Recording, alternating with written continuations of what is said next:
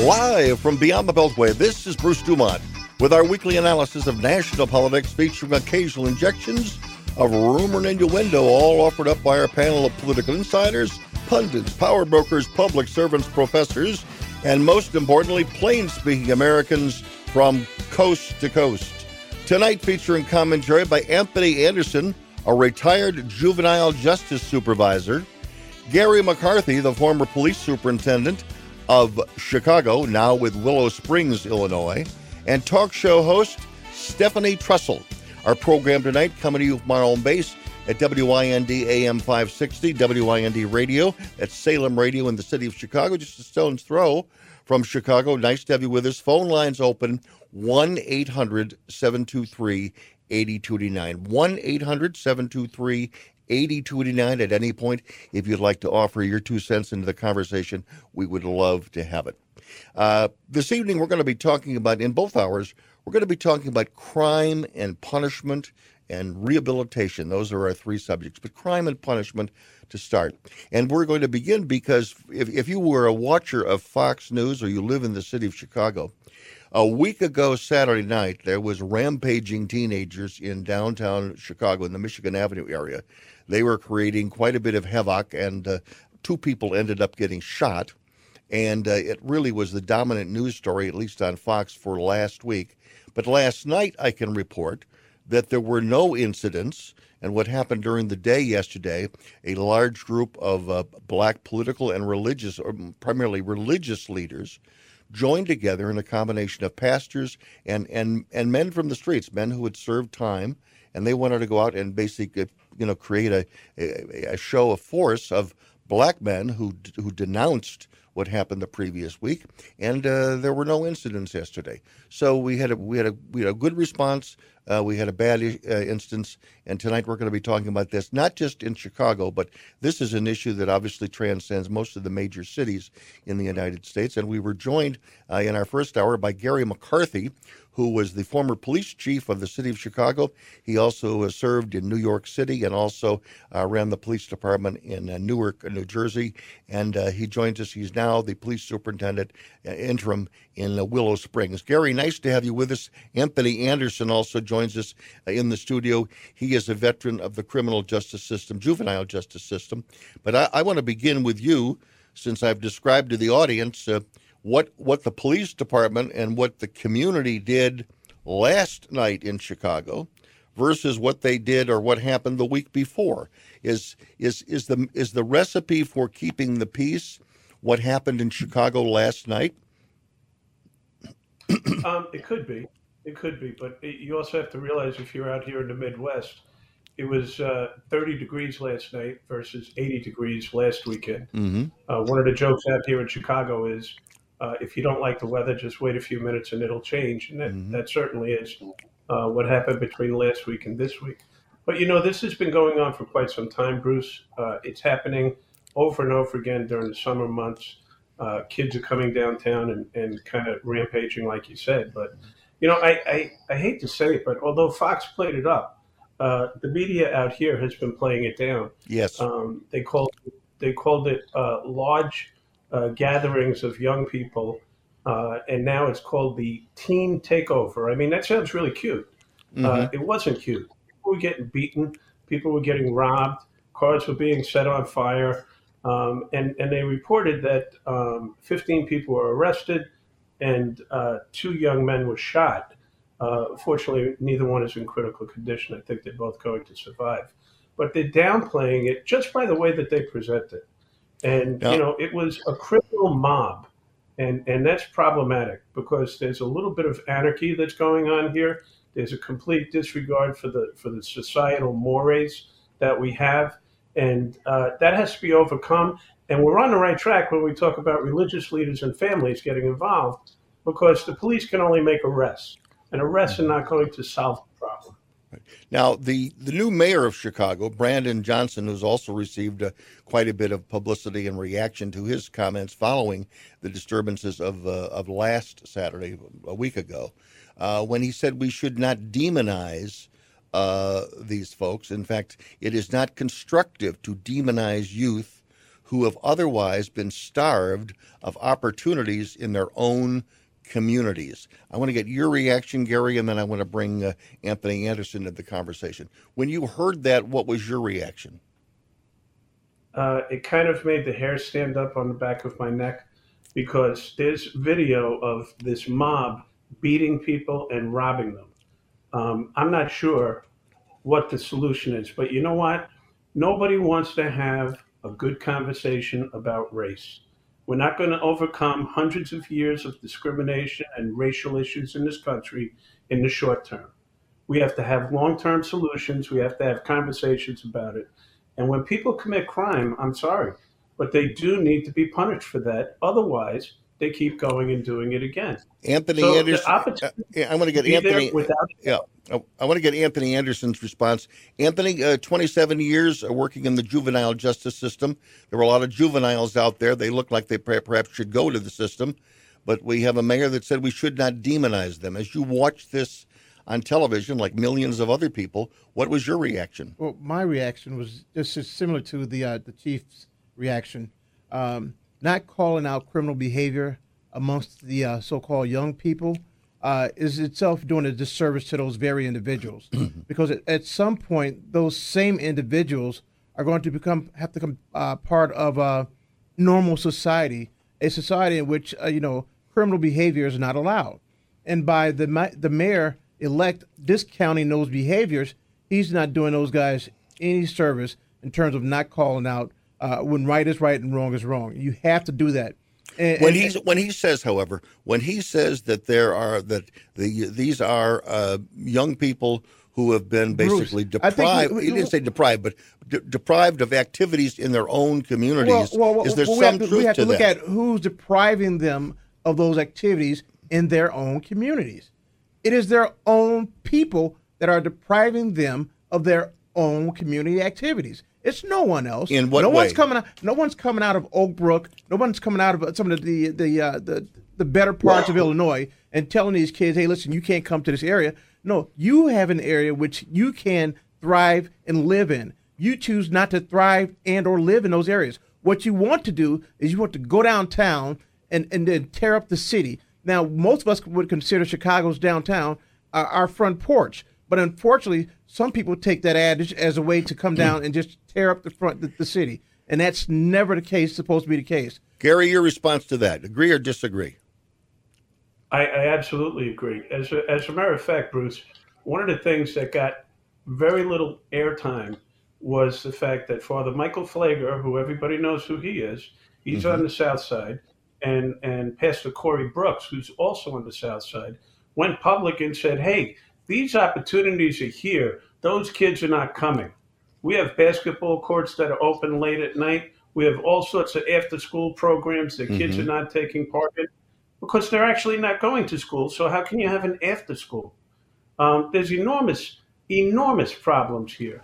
And it's going to take a long time to solve it, but it's not going to get solved by people getting away with the behaviors that they're acting up. I also think that, again, even if you had services in the neighborhood, if you're there Monday through Friday, I think come Friday, Saturday night, as a teenager, you are going to want to go downtown. So anyway, I'm Bruce Dumont, back shortly from Chicago.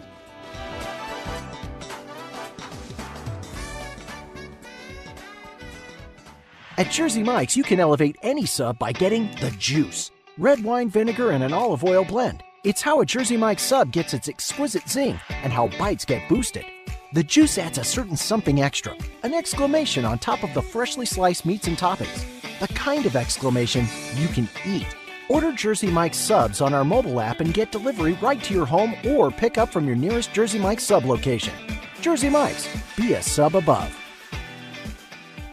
Going back to school as a working adult doesn't mean you have to sacrifice a high-quality education. Purdue University, a top 10 public university, took its innovative thinking to a new level when it created Purdue University Global for working adults. Discover innovative, practical ways to earn your degree online and advance your career. Purdue Global has already awarded more than 1 million credits for prior learning, which means you can save nearly half the cost of your bachelor's. See how close you are to finishing your degree at purdueglobal.edu. That's purdueglobal.edu.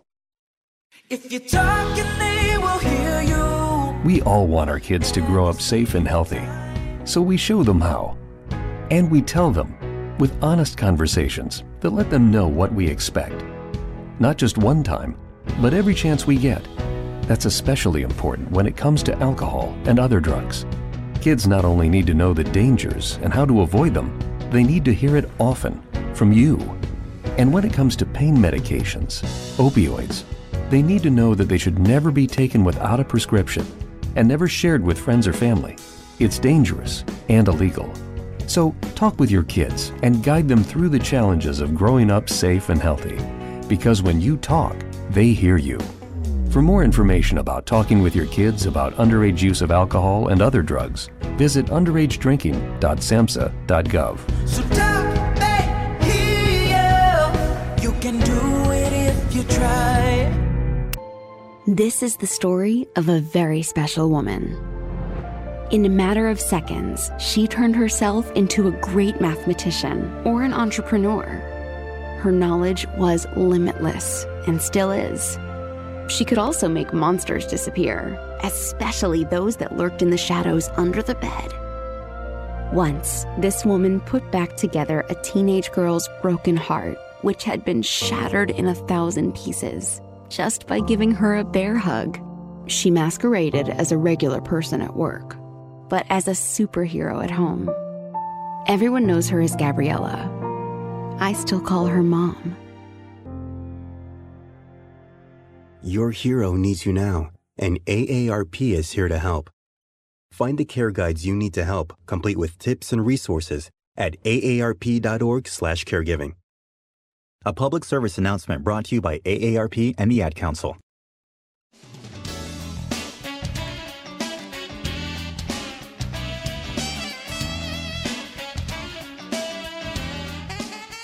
Bruce Dumont back. We continue our discussion of crime and punishment in America this evening. And I want to go to Gary McCarthy, former police superintendent here in Chicago. And Gary, my question to you is, a lot of people listening and watching the program this evening believe that the answer is more police. And yet we heard in the most recent Chicago mayor's election, we heard one candidate say we needed, 1,200 more police on the street. Brandon Johnson said he thought the answer was 200 more detectives. And the question I would ask for you, is it true that Chicago is down 1,200 police officers? Because they have a similar issue in Los Angeles. Yeah, absolutely they are. But beyond that is the fact that there's an exodus that started very recently where they're not going to be able to fill up those ranks for quite some time because you can't keep up with the attrition that's happening right now. I've always been a proponent that says it's less important how many you have and more important what they're doing. But, at some point, the headcount absolutely matters within a department, and they are stretched to as tight as a drum. It's the only way to put it. And I want you to think forward to the fact that we're going to have the Democratic National Convention coming here next year. If they can't get those numbers up, they cannot possibly cover the neighborhoods and the downtown and run that DNC all at the same time. It's going to be tough. During the campaign, Brandon Johnson in one debate made the point that the reason that there are not more police officers is because a lot of the applicants are kicked off because they've got a drug problem. He was ticking off a variety of things that prohibit you from applying successfully to the Chicago Police Department. As you look at the standards, at least at criteria as you remember them, Gary, and that's only a couple of years ago, what are some of the basics that you need to apply to be a Chicago police officer? Are they simple things or difficult? They're simple things. You can't have a criminal, a felony conviction. You can't have an extensive criminal background. Look, we don't want to give criminals guns. Right. We have problems. When officers go beyond the bounds of the law. And you don't want to recruit somebody who has that problem already. The education standard can be played with. I'm not of the opinion that every officer has to have a college degree. I think that there are limits that we could put on that, and I believe that's happening. There are age limits that can get put on it. I don't know how far you want to go with that, but my understanding is that the physical fitness tests are basically out the window, and that's a national standard based upon case law that I'm not sure that we can overcome. You don't want somebody who can't try. It's impossible to handcuff somebody who doesn't want to be handcuffed, right? Unless you're in really good shape. So you don't want officers who can't do those things. One last question. One thing that got a lot of publicity during the administration of Lori Lightfoot was that police officers in Chicago are greatly restricted on pursuit issues. Can you elaborate on that, and how difficult does that make to the officer on the street?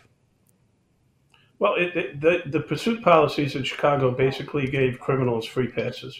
Just run, and the officer isn't allowed to chase you unless they have a number of things lined up, like, for instance, permission from a supervisor.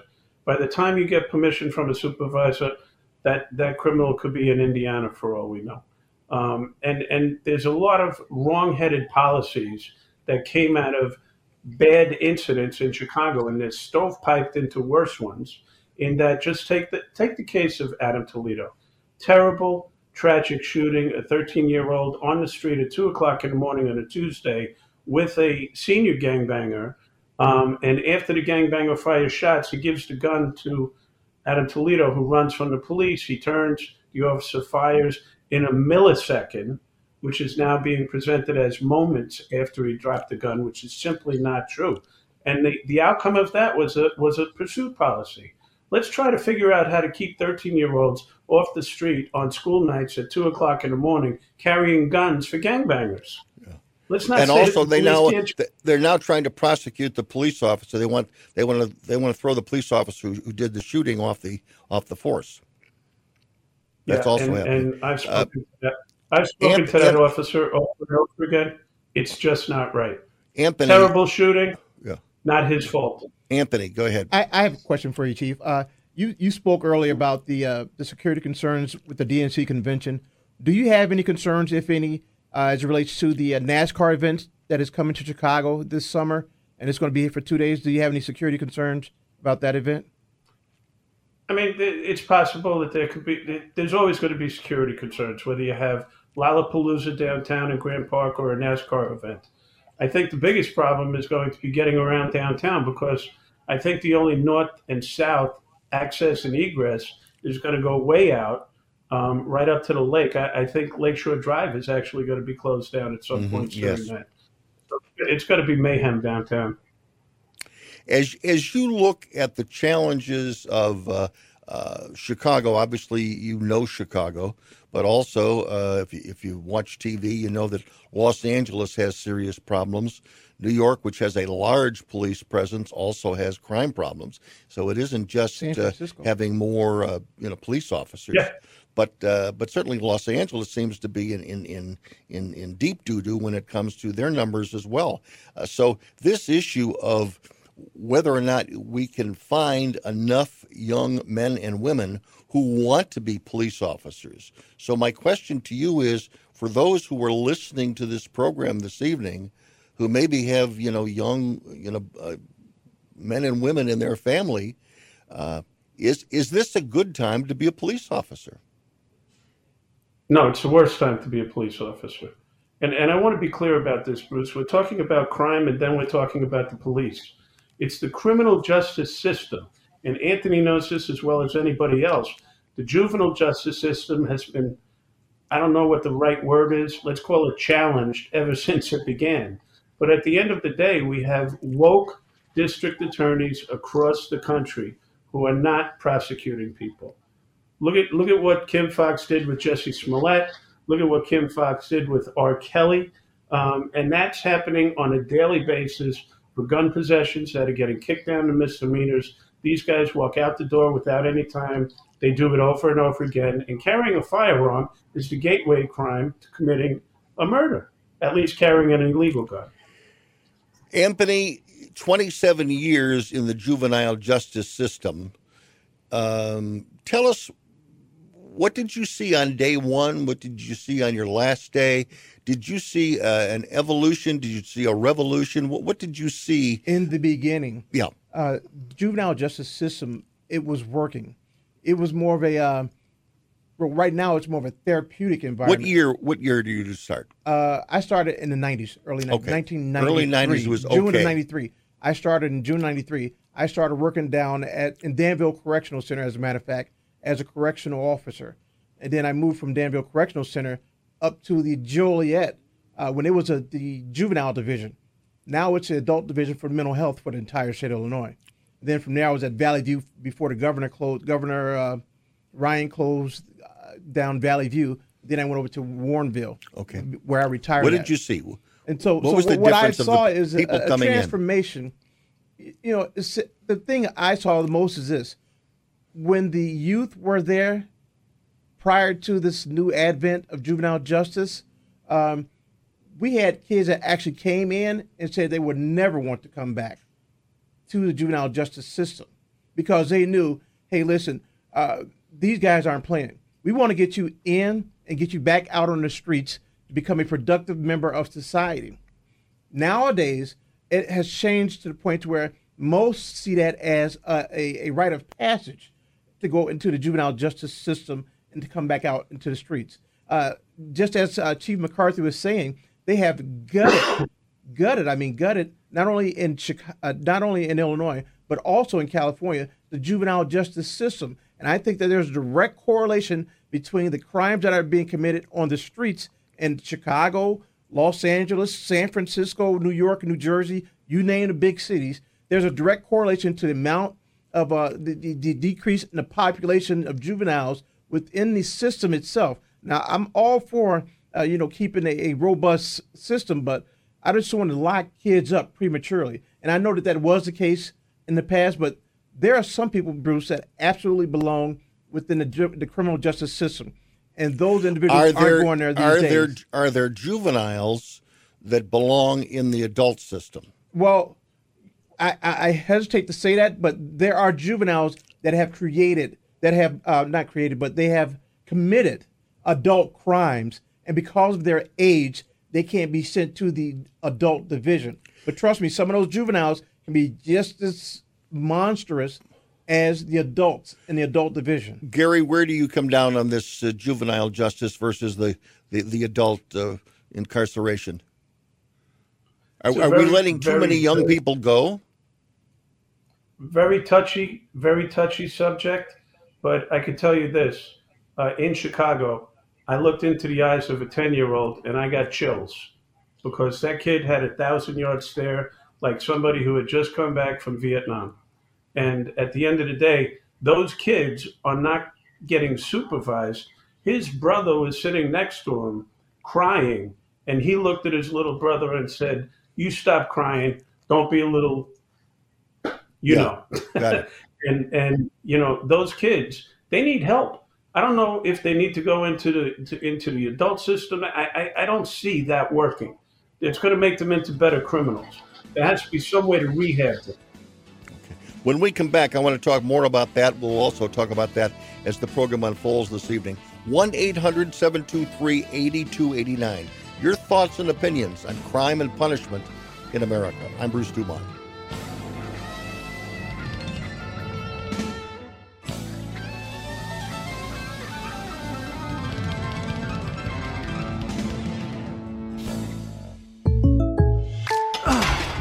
Goodbye, bench press.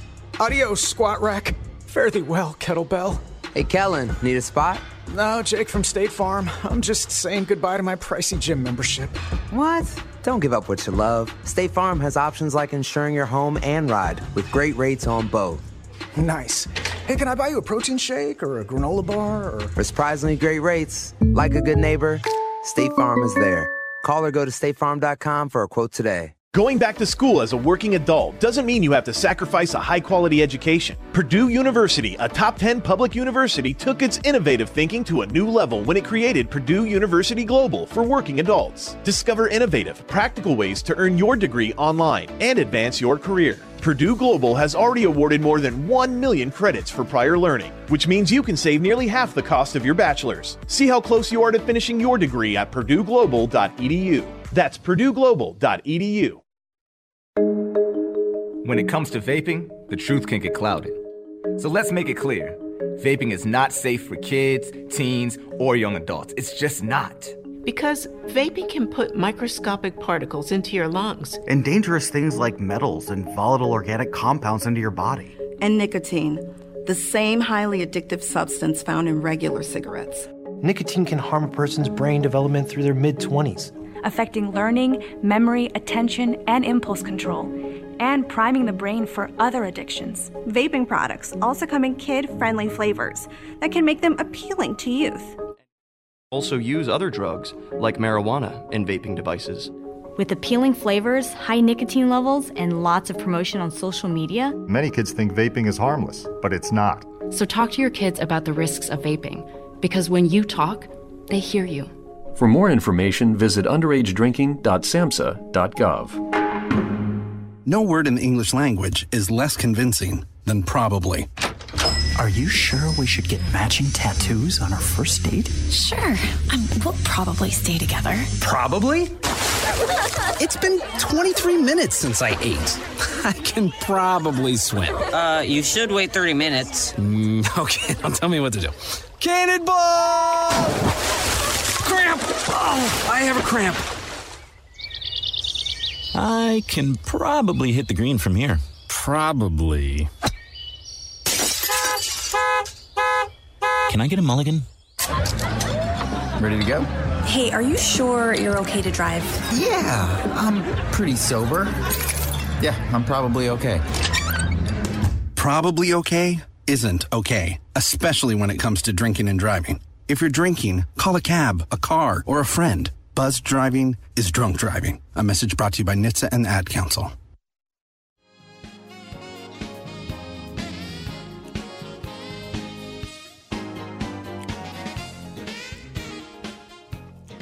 Bruce Dumont back on Beyond the Beltway. And before we go too much further, I just noticed in checking the TV monitor here for those who watch this program on either Facebook or on YouTube that I have a little bandage, as you can see, on the top of my head. I had some skin cancer surgery last week, and by golly, they put another hole in my head, and I haven't been able to completely get rid of it. The wound is clearing up, but the bandage here, I'm going to move it a little bit. The bandage is continuing to get much, much, much larger. At this point of the program, we ask each of our guests to share a little bit of their background as they define it, and I'm going to start with Gary McCarthy. I have mentioned, Gary, that you were currently the interim police chief in Willow Springs, Illinois, and for many years you were the police superintendent of the city of Chicago. But what did you do prior to your visit to Chicago? First of all, I'm permanent in Willow Springs at this point. Sorry about that. I'm not sorry that you're there. It's permanent. I'm just sorry, my mistake. Yeah. That's okay.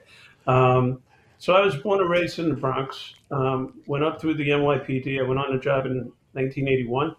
I was a street officer in some of the toughest neighborhoods in New York City. Sergeant, lieutenant, captain, same thing. I got very fortunate when we went from reactive to proactive policing.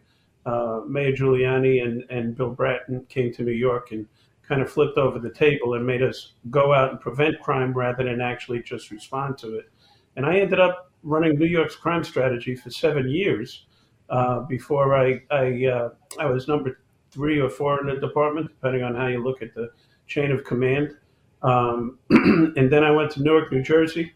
I worked for Mayor Giuliani, Mayor Bloomberg. I went to Newark, New Jersey and worked for Cory Booker for 5 years, and then I came to Chicago and worked for Rahm Emanuel for 5 years. So I've been around policing for about 41 years at this point. It's pretty amazing. I don't know how that happened, that I'm getting this old, but here I am, and I'm still passionate about it. I want to ask a political question, because you worked for 5 very, to some extent, controversial but effective mayors in their respect. How would you compare the style of the mayors that you worked for? All different. all different. Mayor Giuliani was intimately involved in everything we were doing. He would listen and make decisions based upon our recommendations, but intimately involved. I met with him every Thursday afternoon for 2 years that I worked for him, along with the top four in the police department. Mayor Bloomberg, I worked for him for 5 years. If I met with him 5 times, that was a lot. Cory Booker wanted to learn everything he could about policing. He actually liked to go get involved. I had to discourage him actively from going out on patrol and making arrests. And Rahm Emanuel was more political than anybody else. Bloomberg and Giuliani wanted to see results. They didn't want to talk about politics, at least certainly with me. Mm-hmm. It was definitely different under Rahm Emanuel. Mm. Anthony Anderson, tell us a little bit about your background. I'm born and raised in Chicago, Illinois. I grew up right on the west side. If most people are familiar with the projects, I grew up in the Henry Horner projects right there on Madison, on Washington Street, in the heart of Chicago at the time. I went right over to Lane Tech High School. I was over at Lane. I left Lane. I went straight into the United States Marine Corps over in Camp Pendleton, California. I was with 1st Marine Division, Camp Pendleton, California. After that, went to 3rd Marine Division over in in Japan. Went to South Korea for Operation Team mm-hmm. Spirit. We had Desert Storm, Desert Shield. In terms of military, came back to this country here after being in the military for 4 years and doing the Desert Storm, Desert Shield for a year. And I went into work for the state of Illinois for the past 27 years. Does activity in the U.S. military, whether it's military police, but just being a veteran of the U.S. military, does that make for a good correctional officer or a potential police officer in your view? Absolutely, it does. Absolutely, okay. It does. As a matter of fact, just recently, probably about a decade or so ago, the Illinois State Police had changed some of their requirements in terms of military veterans coming in. If you were a part of some of those different campaigns within the United States Marine Corps, and so that absolutely helped out a lot of veterans who wanted to go into the state police. Gary, does that does that still exist in the Chicago Police Department, and is that a good training ground for these police departments around the country that are looking for for police officers? Absolutely, it is. And just another thing, Anthony, you'll be interested to know. My dad was in the 1st Marine Division at Guadalcanal. Wow. A fellow named Chesty Puller was his battalion commander wow. at the time, wow. and John Bassalone was his platoon sergeant. He went back to New York City after World War II and became a police officer in New York City. And one of the coolest things in my police career was the fact that I got my dad's shield when I was a patrolman in New York City. It's absolutely a great training ground for police officers, correctional officers, and things of that nature, because you learn discipline and hard work. Are there official programs that exist now within the military services that train people for potential police jobs, Gary? There was one in New York City, and there was one in Chicago. The one in Chicago, we were recruiting people straight out of the Marine Corps, and that program, to my understanding, got dumped under the last administration. Mm-hmm. And for those listening around the country, Chicago is in a search for a new police superintendent. The old police superintendent resigned the day after the recent election, and then there was an interim one that was supposed to last, I think, until the new mayor came in, but he resigned last week. Is that a good job to have at the moment, Gary? No, absolutely not. There's now 5 separate layers of oversight to the police superintendent in Chicago. I have friends of mine who asked me, should they apply for it? And I told them no, because they're being set up for failure. I want you to realize something. As superintendent, I wasn't able to fire police officers. I could only make a recommendation to the civilian police board. And during my tenure, they overturned 75% of my termination recommendations. I also was not in charge of the use of force complaints against officers. That was investigated by an outside agency now called COPA. So that's accountability without authority. If you can't discipline officers, and if you're not in charge of the investigations, How can you possibly be accountable for what's happening inside the department? And then they just added two more layers of oversight to that. It makes it an impossible job if you set up for failure. When you say who, Gary, who is doing this? Is this the mayor? Is it the city council? I mean, who puts these new guidelines on the superintendent? Both the mayor and the city council. The problem is it's a stovepipe system that every travesty in the department ends up with another different policy coming in. The problem is policing is not left to police itself. Politics is dictating policy. And that's why, you know, these are great words. You talk about oversight. When I went to my first conference in 5 years out in Texas, all they talked about was diversity, inclusion, and equity. You know what? That's all well and good. But if you went to one of our conferences 10 years ago, all we talked about was reducing crime. Now, if we've abandoned our sole single most important purpose, which is to provide for the public safety in search of diversity, inclusion, and equity, don't ask us why crime is going up. Anthony, a question to you. Do you think it's important for the African-American communities throughout Illinois and throughout the country to be policed by their own African-Americans? Is it important? No, not at all. I don't. Why is it so important to so many people, though? Because they've made it that. Just to the chief's point, it's all about inclusion and diversity. You know, I don't look at inclusion and diversity in the communities that I live in now personally. Whether I see a white cop, Hispanic cop, or black cop, the last thing on my mind is the race of that police officer. The only thing I want to know is what he has on, which is blue. If he's got on blue, he's okay in my book. I can care less what color an officer is when I'm walking the streets or anywhere else. But to Gary's point, the part of the problem is political in nature. You have a state rep, in Illinois at least, state rep Robert Peters, one of the comments that he made over Twitter was, I would look at the behavior of young people as a political act and statement. It's a mass protest against poverty and segregation. Now, how is a white cop, a black cop, or a Hispanic cop supposed to is able to overcome that type of language in terms of policing? I don't care what color you are. Who can get over things like that? And how is a woman twerking on the top of a car, which was all over the country? Unbelievable when I saw it, Bruce. How is she helping make life better? It does not make life better for anyone involved, and especially as a matter of fact, it puts the lives of people in danger. That's what she does when she does things like that. Because now police have to respond to acts like that, because now everybody's going to get in on this, not to mention the unruliness when they start doing donuts in the middle of Wacker Drive. I mean, what have we become at this point in the city of Chicago? What have we become? Gary, Bruce, I just want to go ahead, if you don't mind. I mean, I grew up in the Bronx, New York. I have no problem talking about race. And I would talk about race when I would go to community meetings on the South and the West Side. And I would say, you know, Chicago is the most segregated city in the country. And the beautiful thing about black audiences is they talk back to you. They say, that's right. You tell it. You say it. Yep. And it goes on and on. And then I would say, but then we insist on the segregation, don't we? And suddenly it gets quiet. They say, we want black cops and black commanders in black neighborhoods. That's not going to get us over racial polarization. That's only going to further it. We need exposure to get better at it. We got to pause. 1-800-723-8029. I'm Bruce Dumont. Thank you for joining us tonight on Beyond the Beltway.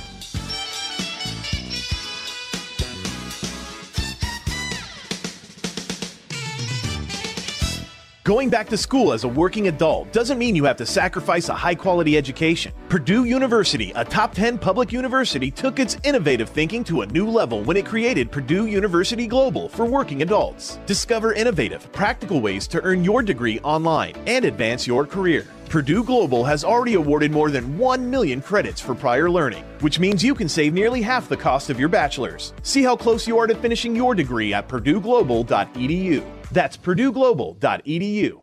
At Jersey Mike's, you can elevate any sub by getting the juice. Red wine, vinegar, and an olive oil blend. It's how a Jersey Mike's sub gets its exquisite zing and how bites get boosted. The juice adds a certain something extra, an exclamation on top of the freshly sliced meats and toppings, the kind of exclamation you can eat. Order Jersey Mike's subs on our mobile app and get delivery right to your home or pick up from your nearest Jersey Mike's sub location. Jersey Mike's, be a sub above. 1 in 3 adults has prediabetes. 1 in 3. That means it could be you, your football buddy, your football buddy, or you, your best man, your worst man, you, your dog walker, your cat jogger. While 1 in 3 adults has prediabetes, with early diagnosis, prediabetes can be reversed. Take the risk test at doihaveprediabetes.org. That's doihaveprediabetes.org. Wait, did they just say 1 in 3 adults has prediabetes? That's 33.3333% of adults. That means it could be me, my boss, or my boss's boss, or me, my favorite sister, or my other sister. That's 7 members of my 21-person romantic book club. Wait, the 1 in 3 could be me, my karaoke partner Carol, or my karaoke enemy Jeff. I'm going to take the risk test at doihaveprediabetes.org. Brought to you by the Ad Council and its Prediabetes Awareness Partners. Matthew. Huh? Oh, sorry. It's okay. I just need you to listen to me. I know that a lot of times, Mom, it might not seem like I'm listening to you, but I am. I hear you. And what you say really does matter to me. I mean, let's be honest. No kid likes rules, but I get why we have them. I hear you, and I know it's because you care. All the talks we've had over the years, including what you've told me about not using alcohol and other drugs, they stick with me. And believe it or not, they really do make a difference, especially at times that matter most. Hey, want a drink? No thanks, I'm good. So thank you, Dad, for talking and preparing me for what's ahead. Thanks, Mom, for never giving up and always being my biggest fan. Thank you for letting me know what you expect, so I can try to meet your expectations. Thank you for talking. For more information about talking with your kids about underage use of alcohol and other drugs, visit underagedrinking.samhsa.gov.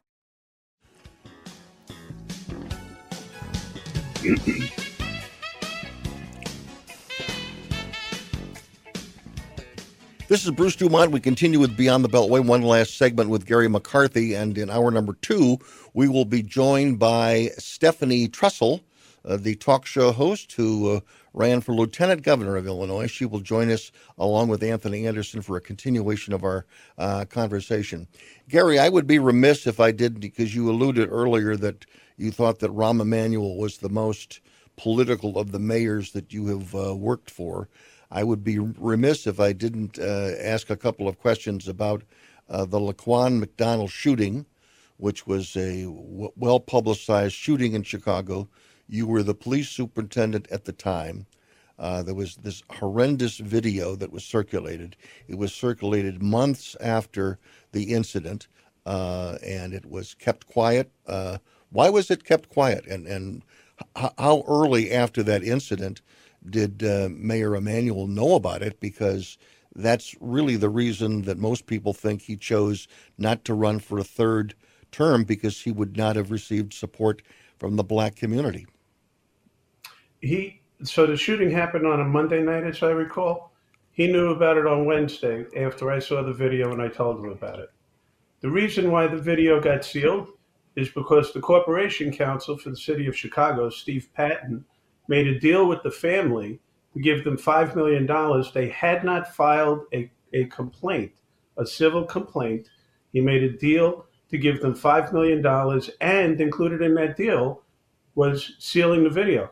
I mean, nobody ever asked the question of why did somebody have to go to court to get a judge to unseal it? I couldn't fire Jason Van Dyke, and I was not in charge of the investigation. I certainly didn't hide the video. That happened by the Corporation Counsel, probably at the behest of Rahm Emanuel, because he was in a runoff with Chuy Garcia. Right.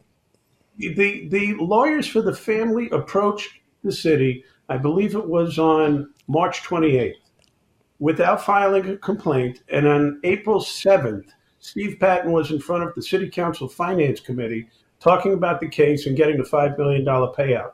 He also failed to mention the fact that they were sealing the video when he presented it to the City Council. That's the cover-up of what happened here. And nobody cares to follow up on that because it doesn't fit the narrative. Rahm Emanuel fired me. It was a case of, look at the squirrel, I'm going to save my butt, and that's exactly what he did.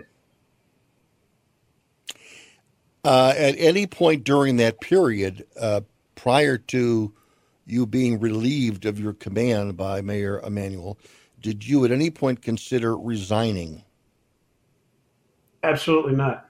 Even though the public narrative that emerged from that the facts in that case, it made you look like the bad guy. It made you look like the guy that was squashing the video, even though you've just stated you were not. Yeah, Bruce. Here's the fact. On December 1st, Rahm Emanuel called me in and said, I would like you to resign. And I told him no. I said, I didn't do anything wrong, and I'm not a quitter. And I'm not going to resign because he hid a video. I had nothing to do with that. Mm-hmm. And the fact is, that's the narrative that nobody wants to talk about. Somebody needs to FOIA, file a Freedom of Information Act, to get the agreement between the city and the family and take a look at it. I wasn't in charge of the investigation, and I couldn't fire Jason Van Dyke. That's why I wouldn't recommend anybody takes a job as police superintendent in Chicago, because that system is still in place with two more layers of civilian oversight.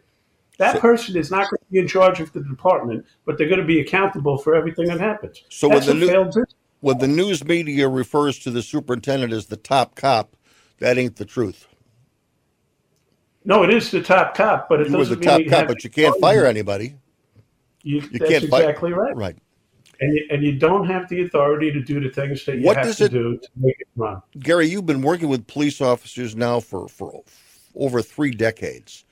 What do you say to police officers currently carrying a badge, carrying a gun in any jurisdiction in the United States? What do you say to them about the importance of video, the importance of cameras on police officers, which everyone thought if you put cameras on police officers, it would help them. In many cases, putting cameras on police officers has only made their job more difficult, but it's also selectively discovered some police officers that were trigger happy and did not perform their duties as dictated. Well, Bruce, the fact is I'm the one who implemented body cameras in Chicago. Mm-hmm. I believe that everybody acts better when they're on film. And some people are not going to act better. And your case is going to be made completely by that video when you're interacting with the criminal. And guess what? The case will also be made against the officers if they're acting outside the law or outside of policy. But it's gotten too extreme at this point.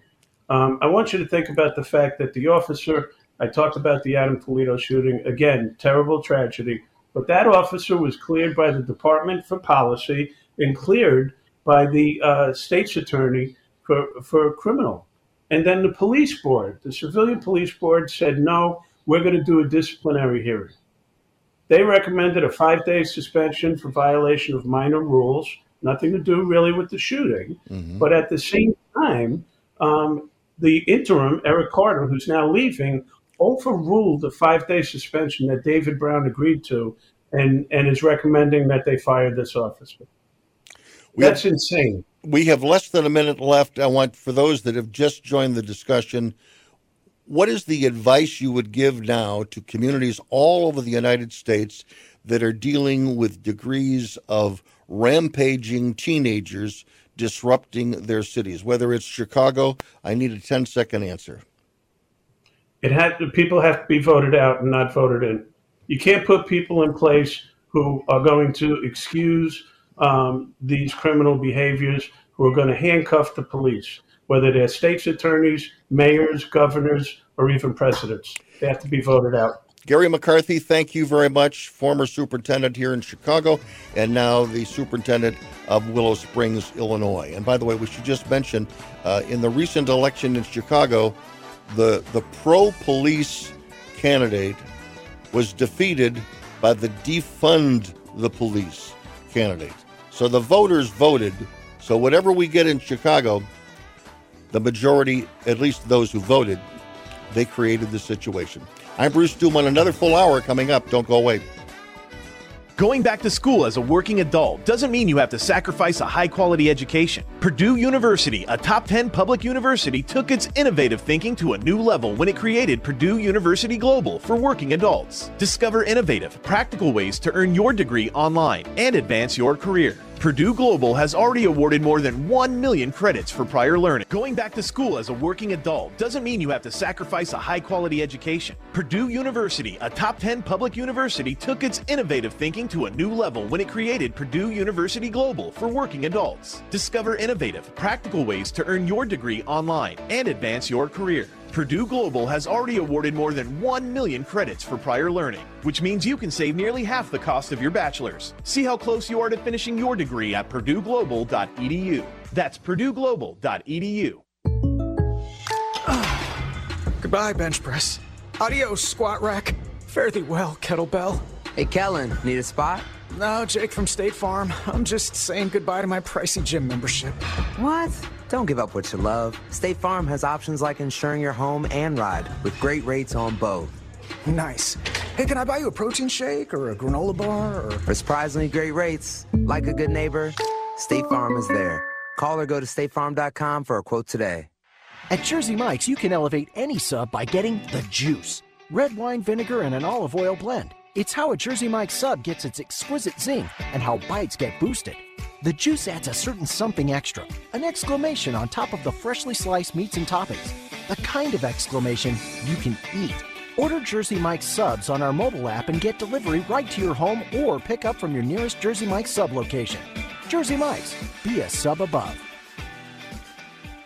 Is that a faucet running? That's not a faucet. That's a river rushing through the forest. Forest rivers provide over 100 million people with clean water to drink. What? I can't hear you because of the vacuum. That's not a vacuum. That's the trees in the forest cleaning up the air we breathe. I didn't know the trees were so amazing. Yep, and the forest gives us shade, trees to climb. That's awesome. Let's go explore some more. Visit the forest today and enjoy all it does just for you. To learn more about the forest and find one near you, go to discovertheforest.org. Brought to you by the U.S. Forest Service and the Ad Council.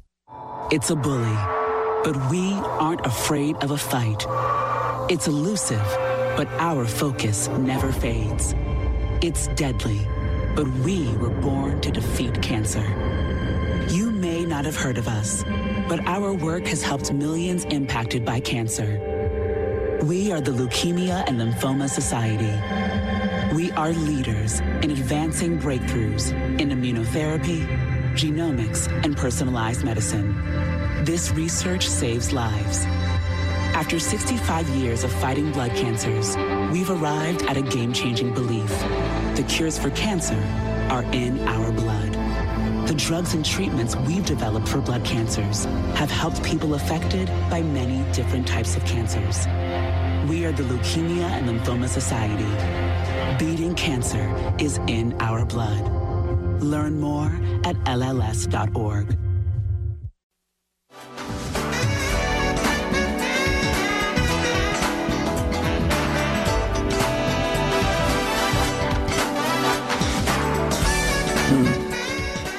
It's hour number two of Beyond the Beltway, and Anthony Anderson continues with us. And in this hour, we are joined by Stephanie Trussell.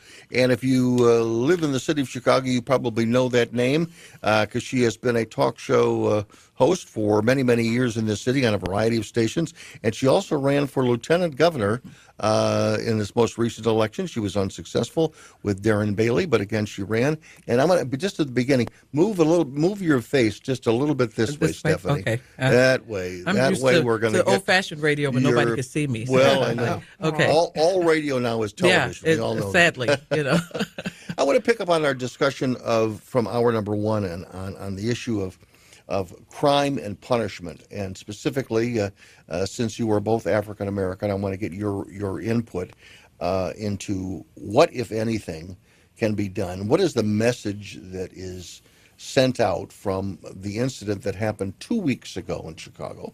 And I want to stress for those that may have just tuned in, the rampaging teenagers of a week ago Saturday did not happen this day after yesterday. And so that was good news. And my question to you is what I asked Gary McCarthy in hour number one, Stephanie. This was a combination of black men who got together with ministers. They were talking about God. They were talking about responsibility. But these were black leaders getting together to deal with what is perceived to be a black issue. Is that what we need every Saturday night in Chicago? You know, it's so funny, after 7 years on the radio, and I would focus a lot on the crime, unfortunately, because so many innocent victims, they're just numbers. Every Monday we hear how many shot, how many killed. And I just felt like I had a responsibility to focus sometimes on the identity. And I remember those two moms that were shot and killed. They were activists in Inglewood, and they felt that the gangbangers had taken over their community, so they set up this corner where they were out there handing out hot dogs, and they were trying to make the corner a place that people could feel safe. Those two women were shot dead. And I kept thinking, why were those two moms out there alone? Where were the other people in the community? Where were the men in the community? And so this is great news. This is good. Unfortunately, we don't know. That was the weather a factor? Is that why they didn't come back down? Part of it, I'm sure. Yeah, and because, you know, as Anthony, you know, we don't like cold. All right, right.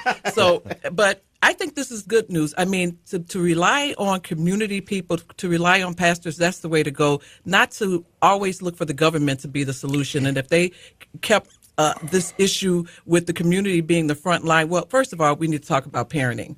And that's what the issue is. A lot of people are talking about parents. I want to talk about parenting, but I also want to talk about something else that our mayor-elect Brandon Johnson talked about. He basically said, first of all, don't demonize these children or kids. But again, if they were deprived of resources in their own community, and because of the lack of resources in their and the investment, that's his big word, because of a lack of investment in their home communities, home neighborhoods, they've got nothing else to do, and so they head downtown. Your reaction to that assessment? Well, that's an unfortunate assessment on behalf of the mayor-elect. But I would like to add also, Bruce, I have since dropped the African part of the American to me a long time ago. I'm just an American citizen now, and I am completely loyal to the Constitution of the United States of America. So, you know, we'll start there. So given that as the backdrop, what I see is a mayor who's already coming into office, and he started to capitulate to the crowd. Brandon Johnson needs to come out and say unequivocally that the behavior that is exhibited downtown Chicago is unacceptable. As a city, the third largest city of this country, we can't allow youth, kids, whatever you want to call them, to come down here and do what they do to the city. He did say that it was unacceptable, but then he added, then he put his however in there. Yeah. Stop it with all the let's say what it is and keep it moving. We don't need you to, you know, add all this other stuff to it.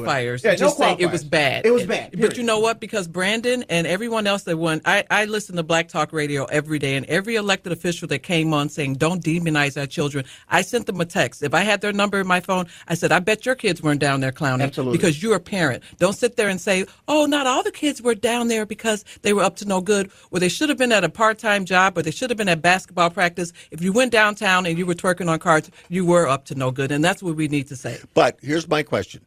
If there were facilities in those neighborhoods, teenagers, they if they're going to these facilities that are in their neighborhood, let me finish.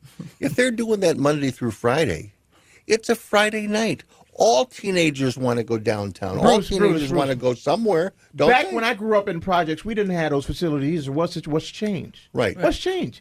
All we did was get on a bike and ride downtown and come back like we had some damn sense. You were close enough to ride your bike. Absolutely. I hopped on the Jackson bus or the train, and my sister said to me right away when this happened, she said, remember when we were kids, we could safely go downtown, and there wasn't a big deal. And our mother, without GPS, without cell phones, knew exactly where we were. Absolutely. And as a parent of 5 children, I'm under the impression that if my son hits a baseball that goes through my neighbor's window, I have to pay for it. I'm responsible for my children until they're 18 years old, plain and simple. And so to your point, okay, Bruce, whether or not we have these facilities in these communities or not, these individuals seem as though they're going to commit these crimes no matter what. Right. No matter what. Okay. We're not one basketball program away from this going on. Not at all.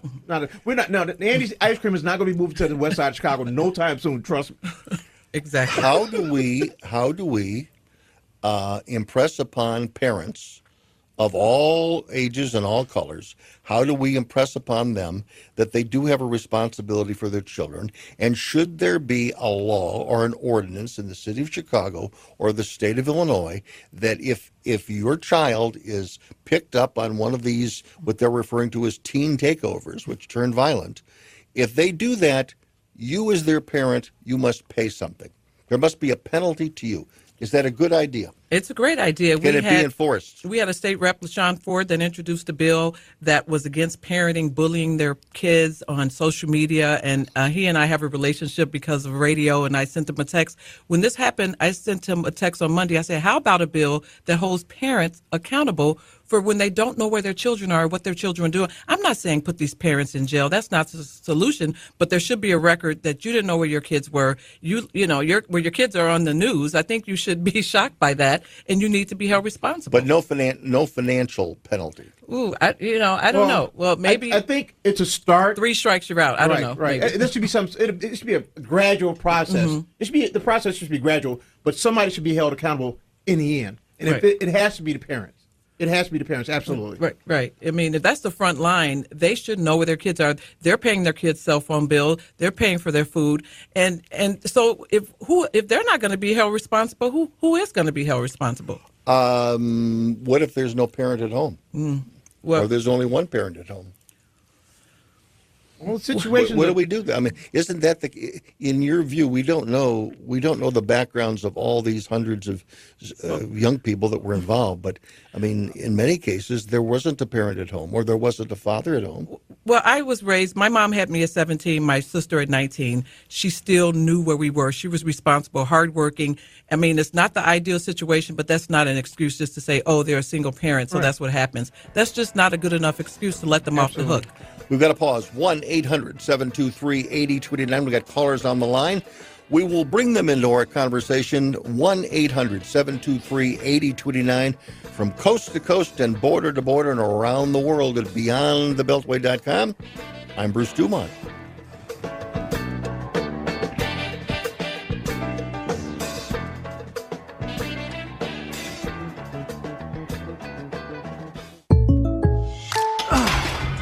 Goodbye, bench press.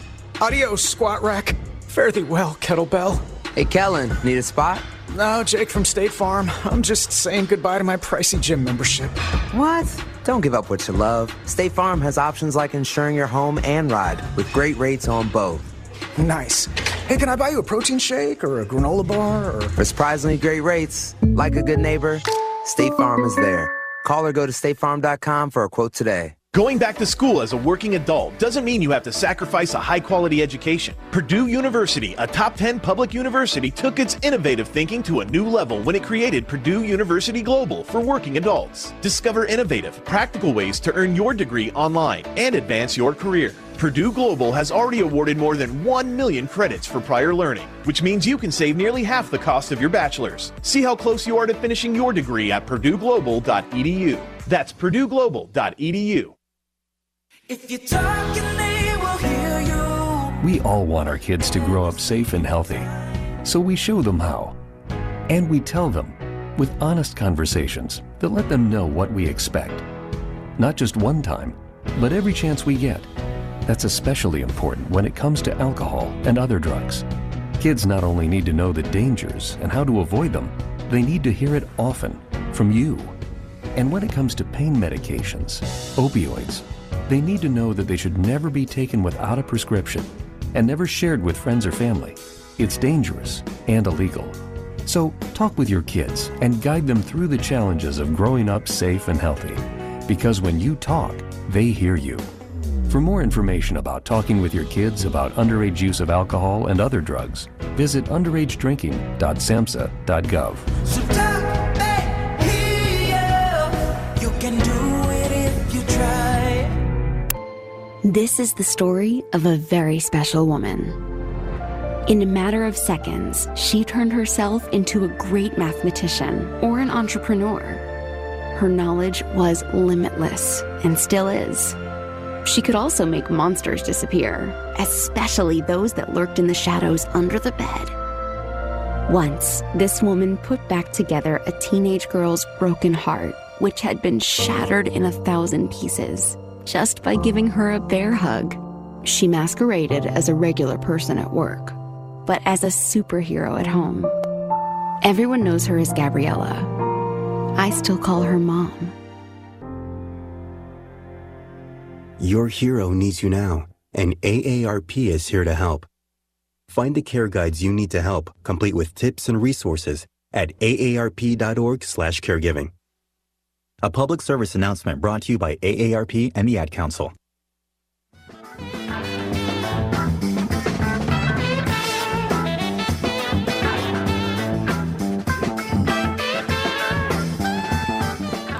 Bruce Dumont back. Before we continue with tonight's broadcast, just a word about next week. We're going to be talking about China and United States, the relationship of those two countries, and also Taiwan, and whether or not United States would defend Taiwan. Most presidents, in fact, all presidents have said they would. Joe Biden said that recently, that the United States would go and invest in troops if China invaded Taiwan. It looks like China is testing the might of Taiwan on a daily basis. And a question that I would ask, I'll sort of plant it tonight, but we'll get everybody's response to it next week. I wonder, I mean, all of the elected officials on both sides, it's been a bipartisan issue, they've all said that they would defend Taiwan. What do the American families listening to this program, what do the American men and women alive today and their parents, what would they say about that? Do they want to send their sons and daughters off to defend Taiwan?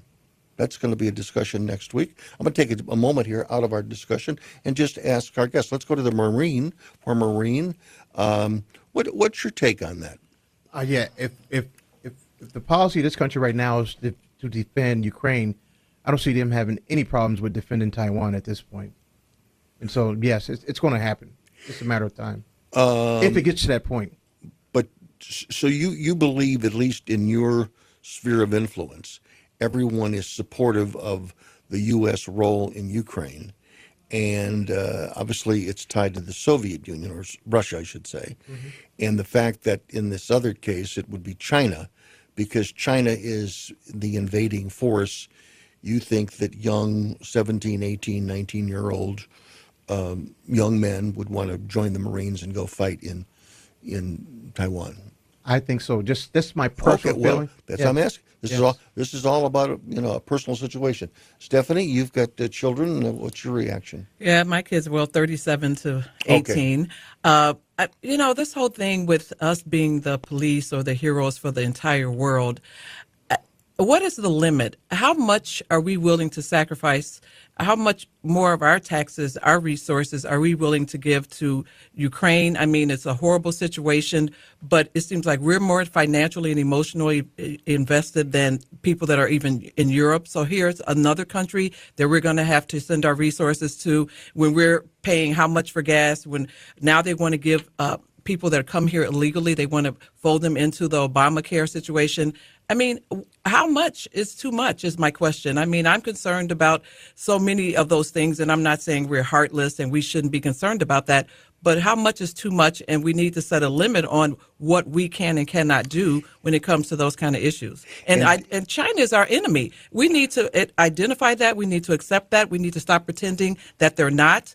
And that's what we should be talking about. But if our enemy is decided that they're going to invade another country, a sovereign country, mm-hmm. as the Taiwanese believe they are, mm-hmm. that's not what the Chinese believe. Okay. But again, what does the average American think about making that statement? Granted, there have been treaties.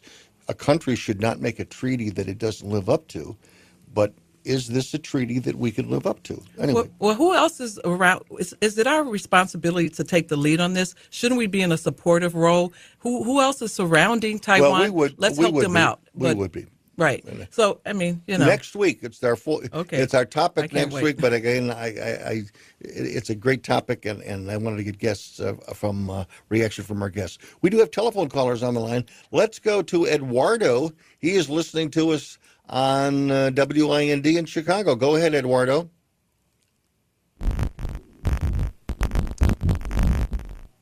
My heavens, Eduardo sounds like he's been taken by the Martians. How about Sam in North Carolina? How's North Carolina coming in tonight? Sam? It's fine, Bruce. Good. As long as the city of Chicago continues to elect people like Kim Foxx and Brandon Johnson, they're going to have the same results. Well, I couldn't disagree with you. I could not disagree with you. I said that sort of at the closing of hour number one, just explaining to the audience. Whoops, are you still there? Sam, are you still there? Okay, we lost Sam for some reason, but anyway, just to finish the point, and I just want to make it clear to the audience, it was very clear for the last several months. If you watch television, you couldn't go through any shows without seeing all kinds of commercials from both of the major candidates who were running, okay? One was clearly a pro-police. He was endorsed by the Fraternal Order of Police. He had worked for the police department in setting up contracts for them. He was very pro-police. That was Paul Vallis. The opposition that came away from the primary was Brandon Johnson, who was a left-wing member of the Cook County Board of Directors, Board of Commissioners. And he was on camera saying that he didn't think defunding of the police was just he thought it was the ideal. It was the goal. He clearly said it. I mean, so you had one candidate clearly on the other side on the broader issue of crime and punishment in Chicago, or law and order in Chicago. And the Chicago voters, after tens of millions of dollars were invested by both sides in television advertising, guess who they selected? They accepted and voted for the soft on crime, Brandon Johnson. They totally dismissed the law and order candidate. And I just want to take a moment, because we have politicians here with us. Was your reaction surprised by what happened in this market? And how would you describe it, Stephanie, when voters had such a clear vote and they chose one road over the other? Was it clear?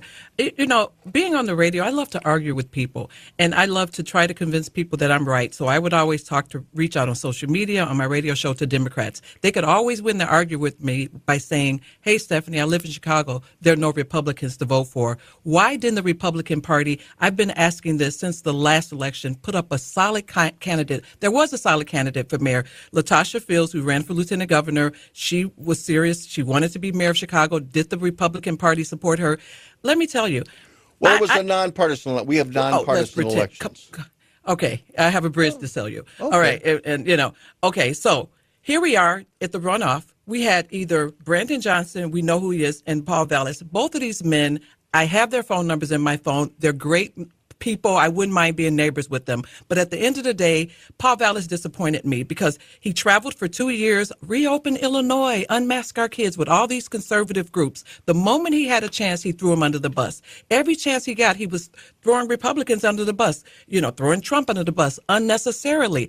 I mean, I couldn't understand, as a Republican, if I lived in Chicago, I'm like, who do you want? You want to get punched in the face or in the stomach? Because I didn't really see a big difference between the two. I got to be honest. Yes, Paul Vallis said he was going to be tougher on crime. Okay, whatever. But the Republican Party disappointed me. We should have had a solid candidate to give people a true difference, because they're both Democrats. Let's stop pretending that they were nonpartisan, my Aunt Fanny. They're both very big, unapologetic, deep blue Democrats. And again, I think in the case of Paul Vallis, when abortion became the issue, he suddenly became very... Yeah. His acceptance speech, he just loves killing babies. He's all for gay marriage. I'm like, how is this the best person that a Christian conservative could vote for? I was like, who do you vote for if you are a traditional person with traditional values? Paul Vallis was not your guy. I'm sorry. Every chance he got, he was throwing Republicans under the bus. No analyst so far has come out and said that. This is just me. I'm just the grandma in the suburbs, and I'm paying attention. Right.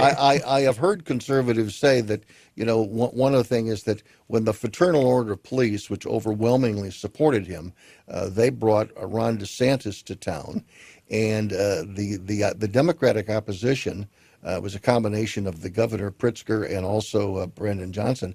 They made a big stink that they needed Paul Vallis to denounce DeSantis. He should have said nothing. And he denounced him. He could wait, but he called him a right wing. I'll let you get it, Anthony. He called him a right wing. But what he should have said, Paul DeSantis is in Elmhurst. I'm running for mayor of Chicago. That has nothing to do with me. Mic drop. He did not. Every chance he got, he couldn't wait to grab that red meat. Republicans are evil, fascist, racist. It's like, how could a Republican vote for him in the city of Chicago? So, I don't understand.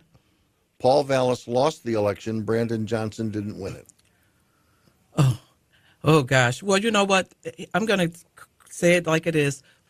When you have the teachers union knocking doors and that's your ground team, I mean, how many 12,000 teachers? He had a better ground game. I know Paul Vallis spent more money, 2-for-1, but when you've got those people in those giant red shirts knocking doors and telling kids they better vote. It does a lot, especially in a union town like Illinois. Mm-hmm. I mean, you can't get around that. And if you're going against the teachers unions and any other union within the state of Illinois, and especially the city of Chicago, that's going to be hard for you to go uphill with those people, especially when the crime in Chicago was so rampant. I mean, it's obvious to anyone that there has to be change. But for some strange reasons, when voters voted, they voted the same. And so, but again, to Stephanie's point, the ground game with the teachers unions are out of this world, mm-hmm. and they know that. Mm-hmm. What I'm going to change the subject. Wave a magic wand. I'm going to give you the wand first, Anthony. My question to you is: I want you to think about this. We're going to have to break, but I want you to think, each of you. If I were to give you a magic wand and you could do one thing that you think would dramatically change the crime and punishment problems in the United States, crime and punishment. I want you to think about both. I want you to think what your answer would be. And also because I think these are the same issues that we have here in Chicago and Cook County that exist all over the country in major urban areas. I'm Bruce Dumont, back shortly. Don't go away.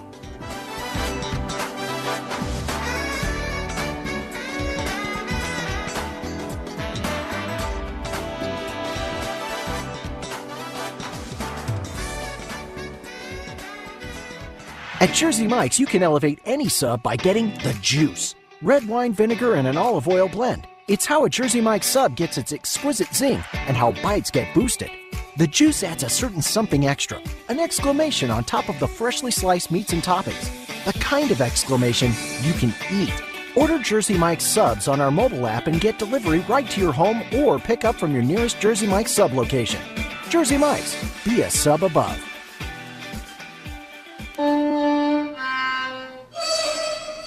Let's be honest. The National Symphony may not be in his future, but he wanted to try violin. So you said yes because you love him. And if you love him that much, love him enough to make sure he's buckled up and in the back seat. Find out more about keeping your kids safe in your vehicle at nhtsa.gov/the right seat. Show them you love them. Keep them safe. Visit nhtsa.gov/the right seat. Brought to you by the National Highway Traffic Safety Administration and the Ad Council.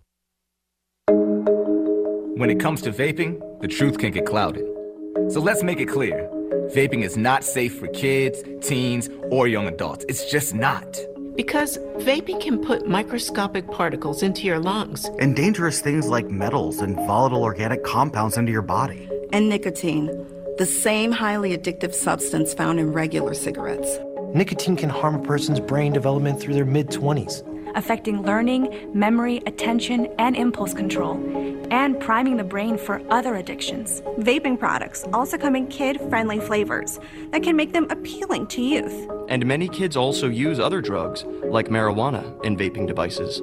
With appealing flavors, high nicotine levels, and lots of promotion on social media, many kids think vaping is harmless, but it's not. So talk to your kids about the risks of vaping, because when you talk, they hear you.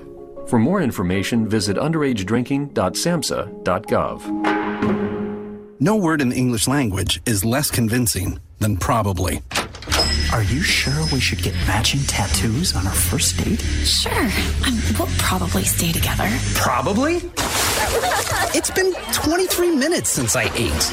I can probably swim. You should wait 30 minutes. Okay, don't tell me what to do. Cannonball! Cramp! Oh, I have a cramp. I can probably hit the green from here. Probably. Can I get a mulligan? Ready to go? Hey, are you sure you're okay to drive? Yeah, I'm pretty sober. Yeah, I'm probably okay. Probably okay isn't okay, especially when it comes to drinking and driving. If you're drinking, call a cab, a car, or a friend. Buzzed driving is drunk driving. A message brought to you by NHTSA and the Ad Council.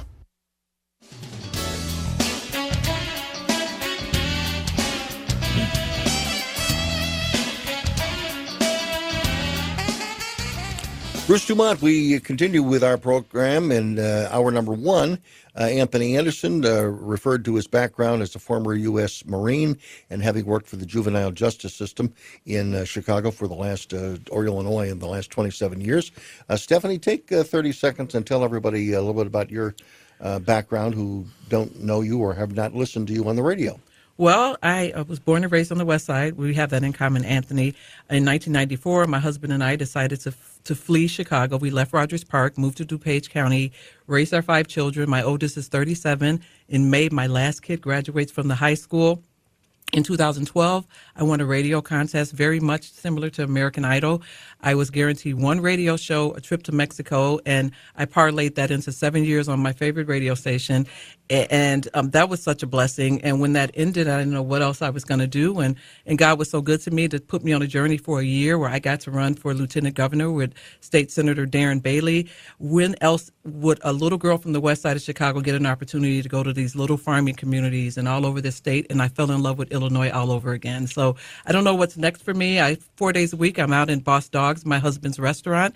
I'm having fun talking to people and serving. We bake our own buns and we hand cut our fries. And so nowhere else can you get that. And so I'm enjoying that. And I don't know what's next, but I'm looking forward. Maybe another run someday? Well, you know what?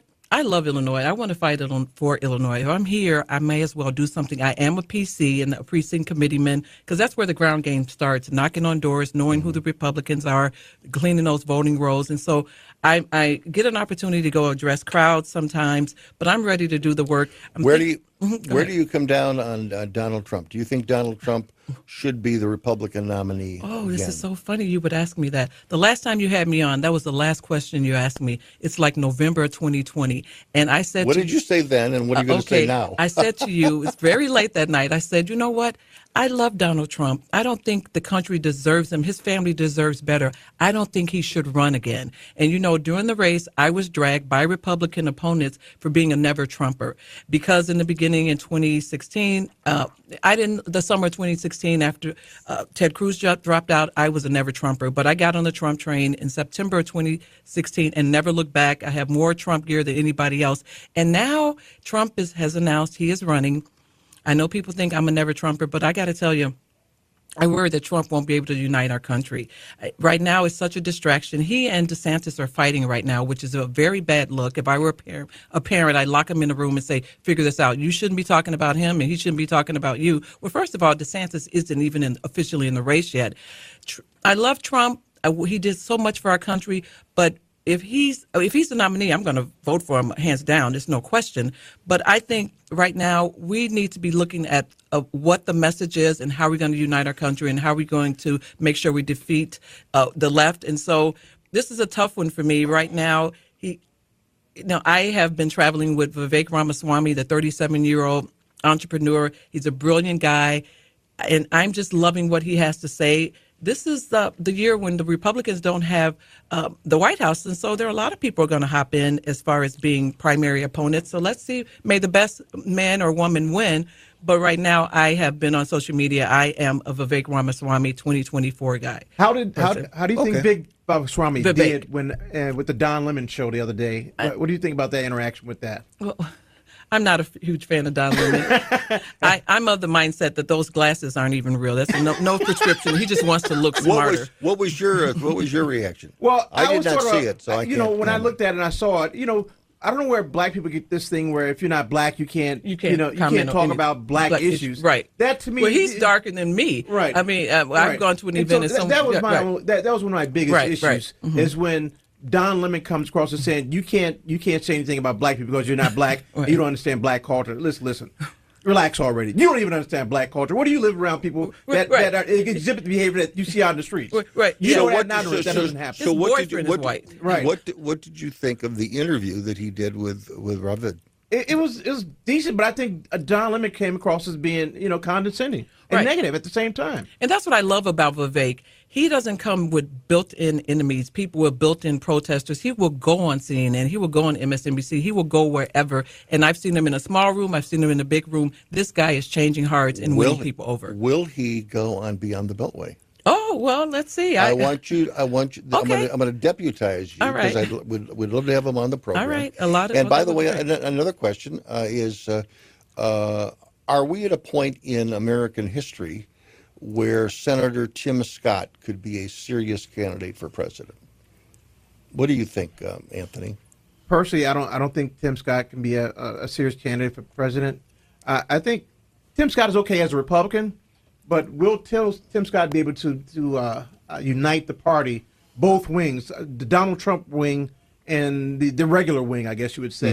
Mm-hmm. And I don't see Tim Scott as being that one candidate, because I think Tim Scott is seen as walking too much along the lines. Mm-hmm. You know what I'm saying? He's trying not to insult anyone in the Republican aisle, on the Republican side. So mm-hmm. I don't see him as being the candidate for the Republican Party. Stephanie? Well, yeah, I would have to agree with you. I don't think he's dynamic enough. I mean, he's great in what he does, but has mm-hmm. he really turned over tables in Washington? Absolutely. What has he done to say, I'm going to make some changes, I'm going to finish draining the swamp?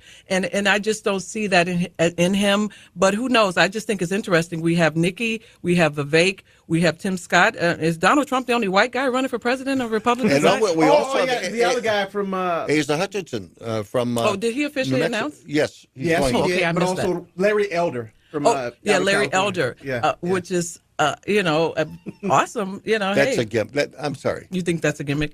I like Larry Elder as a talk show host. Mm-hmm. That's exactly where he should stay.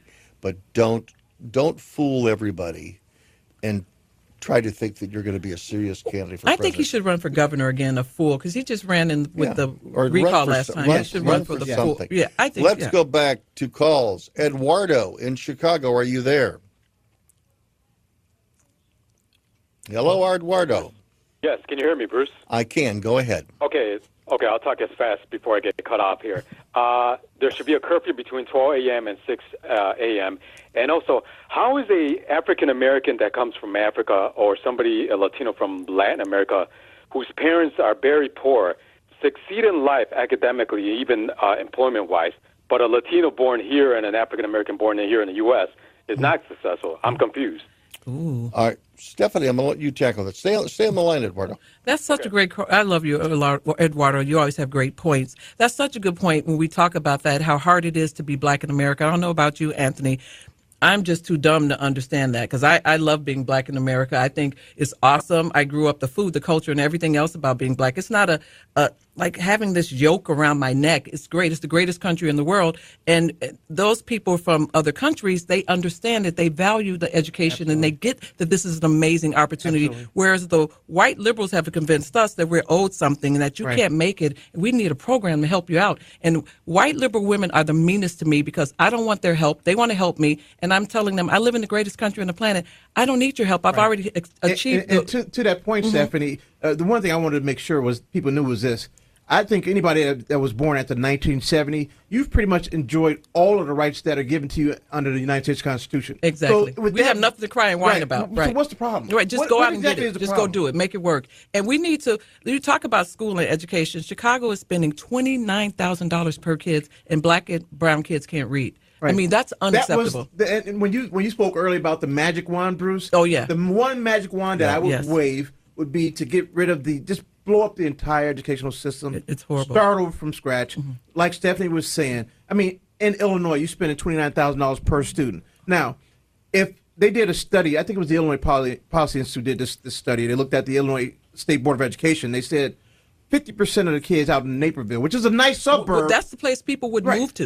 You would move to Naperville. If you had moved to Illinois, you would move to Naperville. That's the given point. Uh-huh. Now, if the kids out in Naperville are reading only 50% level, what are the kids in Chicago? Oh, it's 1 in 4. It's really bad. Only 11% of the African Americans are reading at grade level. Well, the problem with Naperville, they got woke, so they're teaching people pronouns instead of how to read and write. Now, but if only 11% of reading. What my magic wand? Yeah, what is, Stephanie, your magic wand? Well, if it's a magic wand, we're going to have a Republican mayor as in Chicago, and a Republican prosecutor, states, everything will be Republican. This is a magic wand. Let's make it magic. And even I'm just sorry, I don't know how we get there. Well, we can't get there with weak leadership. But wake up one day and let's put some conservative policies in place. And that would clear up crime and everything else. Well, I would like to believe that everything that our platform and our party is awesome when it's applied correctly. We walk around so afraid to share our platform, and we're told by these consultants not to mention things. We're always on the defense, and I'm saying be on the offense. The left is unapologetic about their craziness. Absolutely. They're screaming in our face. If we whisper, a biological man is a man. What's wrong with you? Bruce Gender is the cutest woman ever. Blah blah. And they don't care. They never back down. But we're somewhere in the corner saying, I like babies, and we shouldn't kill babies. What's wrong with you? No more. We have to be on offense. We have to. We have to stop those commercials you mentioned, Bruce. Every commercial was Republicans are radical and crazy because they want to save babies. They want to kill babies up until 9 months with our taxpaying dollars. Little girls that are 10 years old can get an abortion without their parents' permission, and Republican leadership wouldn't let me talk about it. I was told not to talk about that on the campaign trail. That's unacceptable. We have the best platform. We have to be unapologetic about sharing it, and that's how I feel about it. I'm not going to mince words. I'm sorry. So you were muzzled. You felt you were strongly muzzled. The consultants across the country were said, we can't talk about abortion. And I wear the feed on my lapel. My mom was 16 years old when she was driven to an abortion clinic to kill me. She was an orphan. She did not get out of the car. And if she had gone into a Planned Parenthood clinic, they would have said, Regina, you could plan your family. What are you doing? She dropped out of school, got 2 and 3 jobs, sent me and my sister to private schools, dance lessons on Michigan Avenue. I have 5 beautiful children. My sister has 2. If she had chose not to have us, our conception was unplanned, but our life wasn't. That is Stephanie Trussell, along with Anthony Anderson. I'm Bruce Dumont. We've got another 15 minutes to share with you on Sunday night. This is Beyond the Beltway from Chicago.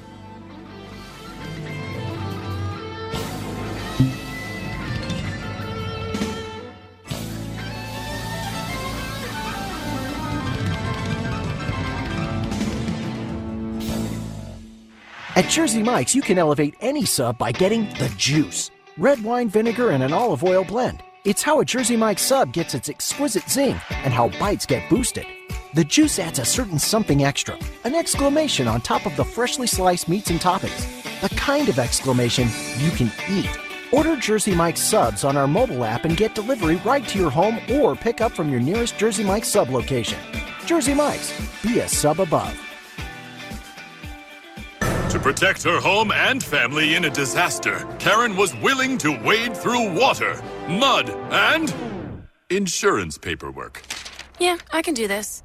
You go, Karen! By simply understanding and updating what her insurance covers and doesn't cover now, she'll be better prepared no matter when disaster strikes. Learn other simple ways to protect your home and family before a natural disaster at ready.gov. That's ready.gov. A message from FEMA and the Ad Council.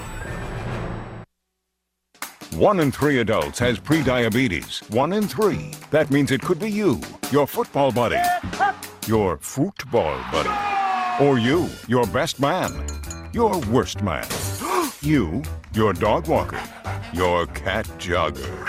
While 1 in 3 adults has prediabetes, with early diagnosis, prediabetes can be reversed. Take the risk test at doihaveprediabetes.org. That's doihaveprediabetes.org. Wait, did they just say 1 in 3 adults has prediabetes? That's 33.33333% of adults. That means it could be me, my boss, or my boss's boss, or me, my favorite sister, or my other sister. That's 7 members of my 21-person romantic book club.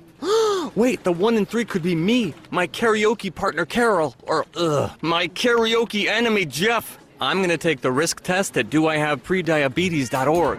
Brought to you by the Ad Council and its Pre-Diabetes Awareness Partners. Matthew. It's okay. I just need you to listen to me. I know that a lot of times, Mom, it might not seem like I'm listening to you, but I am. I hear you. And what you say really does matter to me. I mean, let's be honest. No kid likes rules, but I get why we have them. I hear you, and I know it's because you care. All the talks we've had over the years, including what you've told me about not using alcohol and other drugs, they stick with me. And believe it or not, they really do make a difference, especially at times that matter most. Hey, want a drink? No thanks, I'm good. So thank you, Dad, for talking and preparing me for what's ahead. Thanks, Mom, for never giving up and always being my biggest fan. Thank you for letting me know what you expect, so I can try to meet your expectations. Thank you for talking.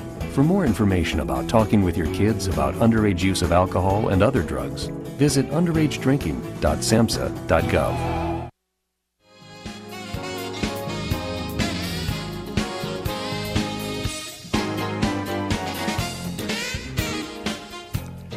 Bruce Dumont back, and Stephanie Trussell joins us along with Anthony Anderson.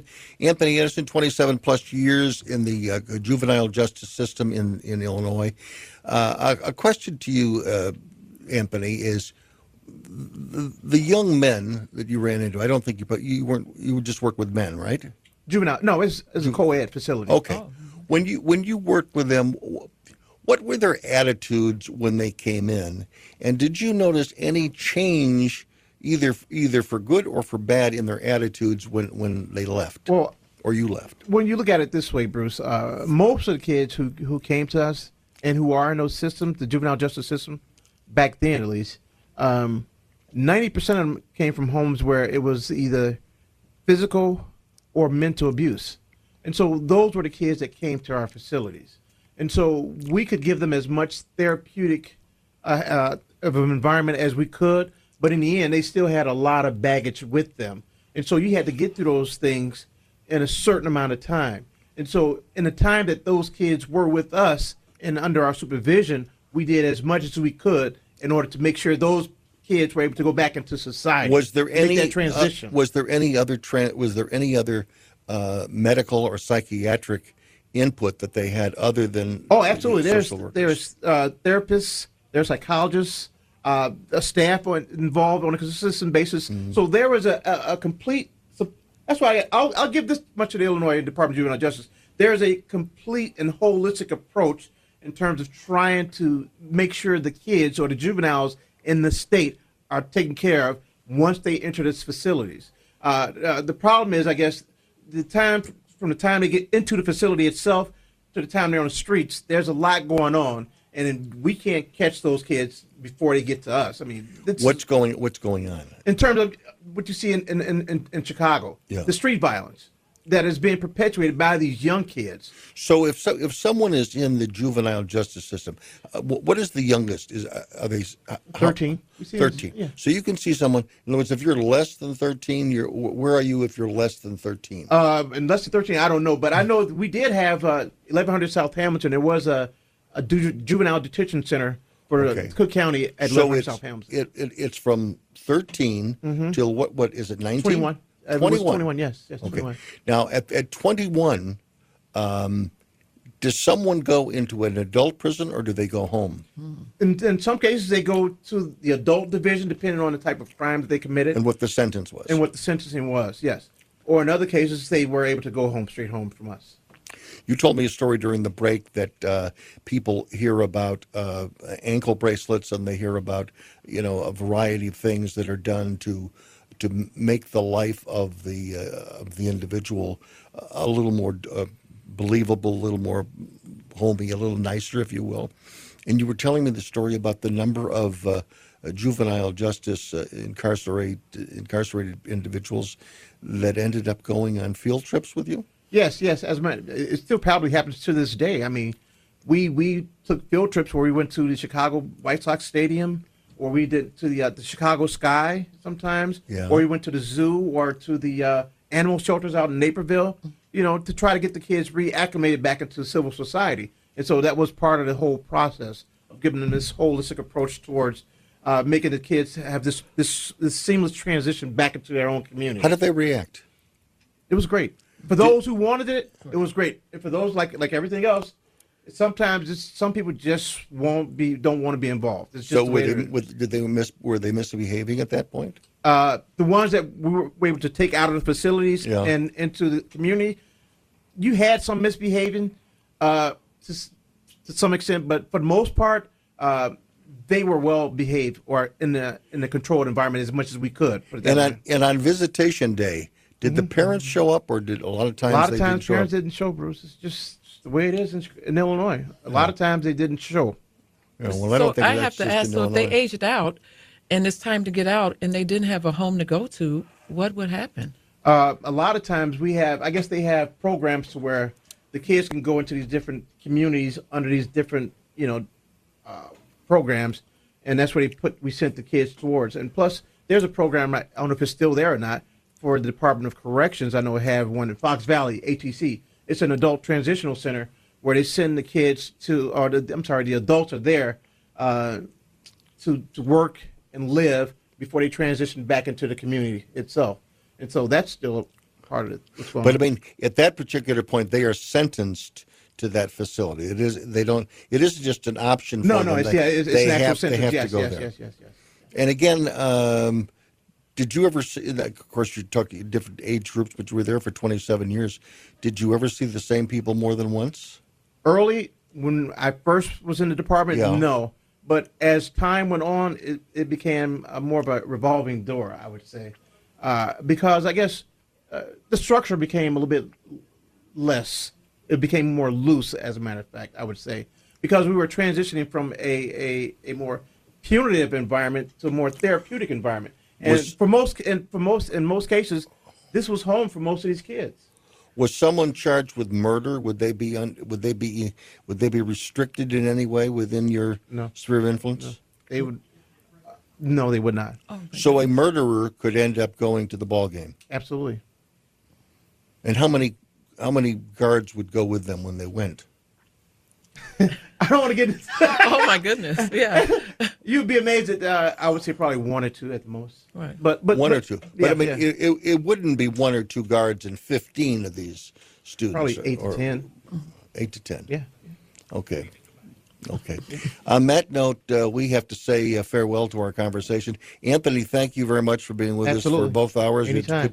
Good conversation with Gary McCarthy, the former police superintendent in Chicago. That was a good conversation about crime and punishment. And Stephanie, we thank you very much for being with us. So you were a last-minute last time I came on, I forgot it was on video. I came here, I looked like a radio host. I looked like a bum. Today I tried to screw something up. I forgot that you're on YouTube. I tried to sit up straight today, right. So thank you for keeping me in mind. Next time somebody, I was just at home baking a cake, so I just dropped it and I was happy to come up here. Why didn't you bring the cake? I hadn't frosted it yet. See, that's the way to get next to my time, stomach. Maybe I'll have to bring you some Boss Dogs next time. Yeah, very good. Stephanie Trussell, will have you back again. Thank you very much. Lieutenant gubernatorial candidate last year and also a longtime talk show host in the city of Chicago. I'm Bruce Dumont. For those on the line, sorry, we'll be with you next week.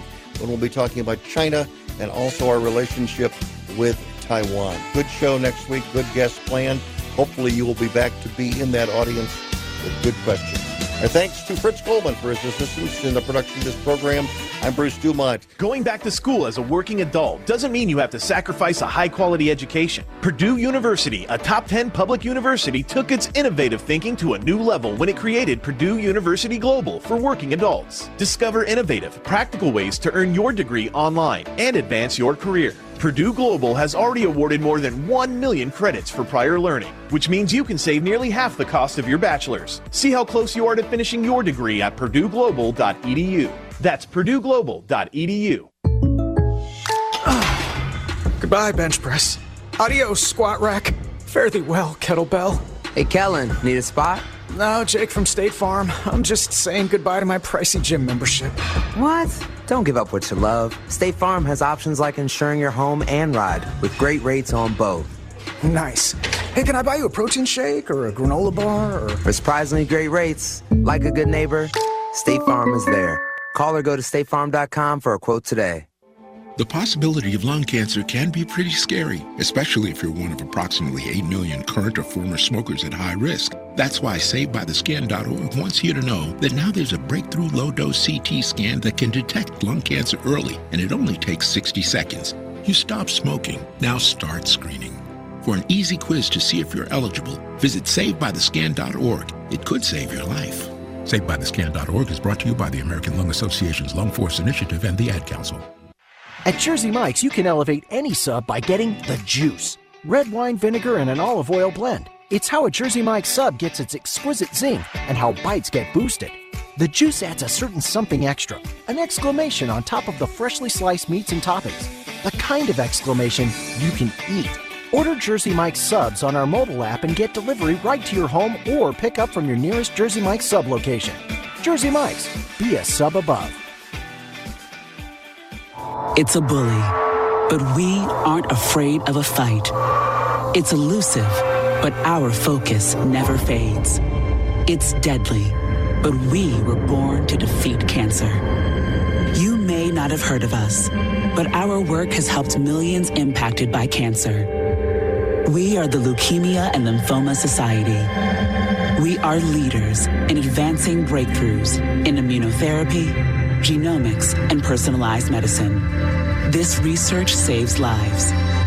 After 65 years of fighting blood cancers, we've arrived at a game-changing belief. The cures for cancer are in our blood. The drugs and treatments we've developed for blood cancers have helped people affected by many different types of cancers. We are the Leukemia and Lymphoma Society. Beating cancer is in our blood. Learn more at LLS.org.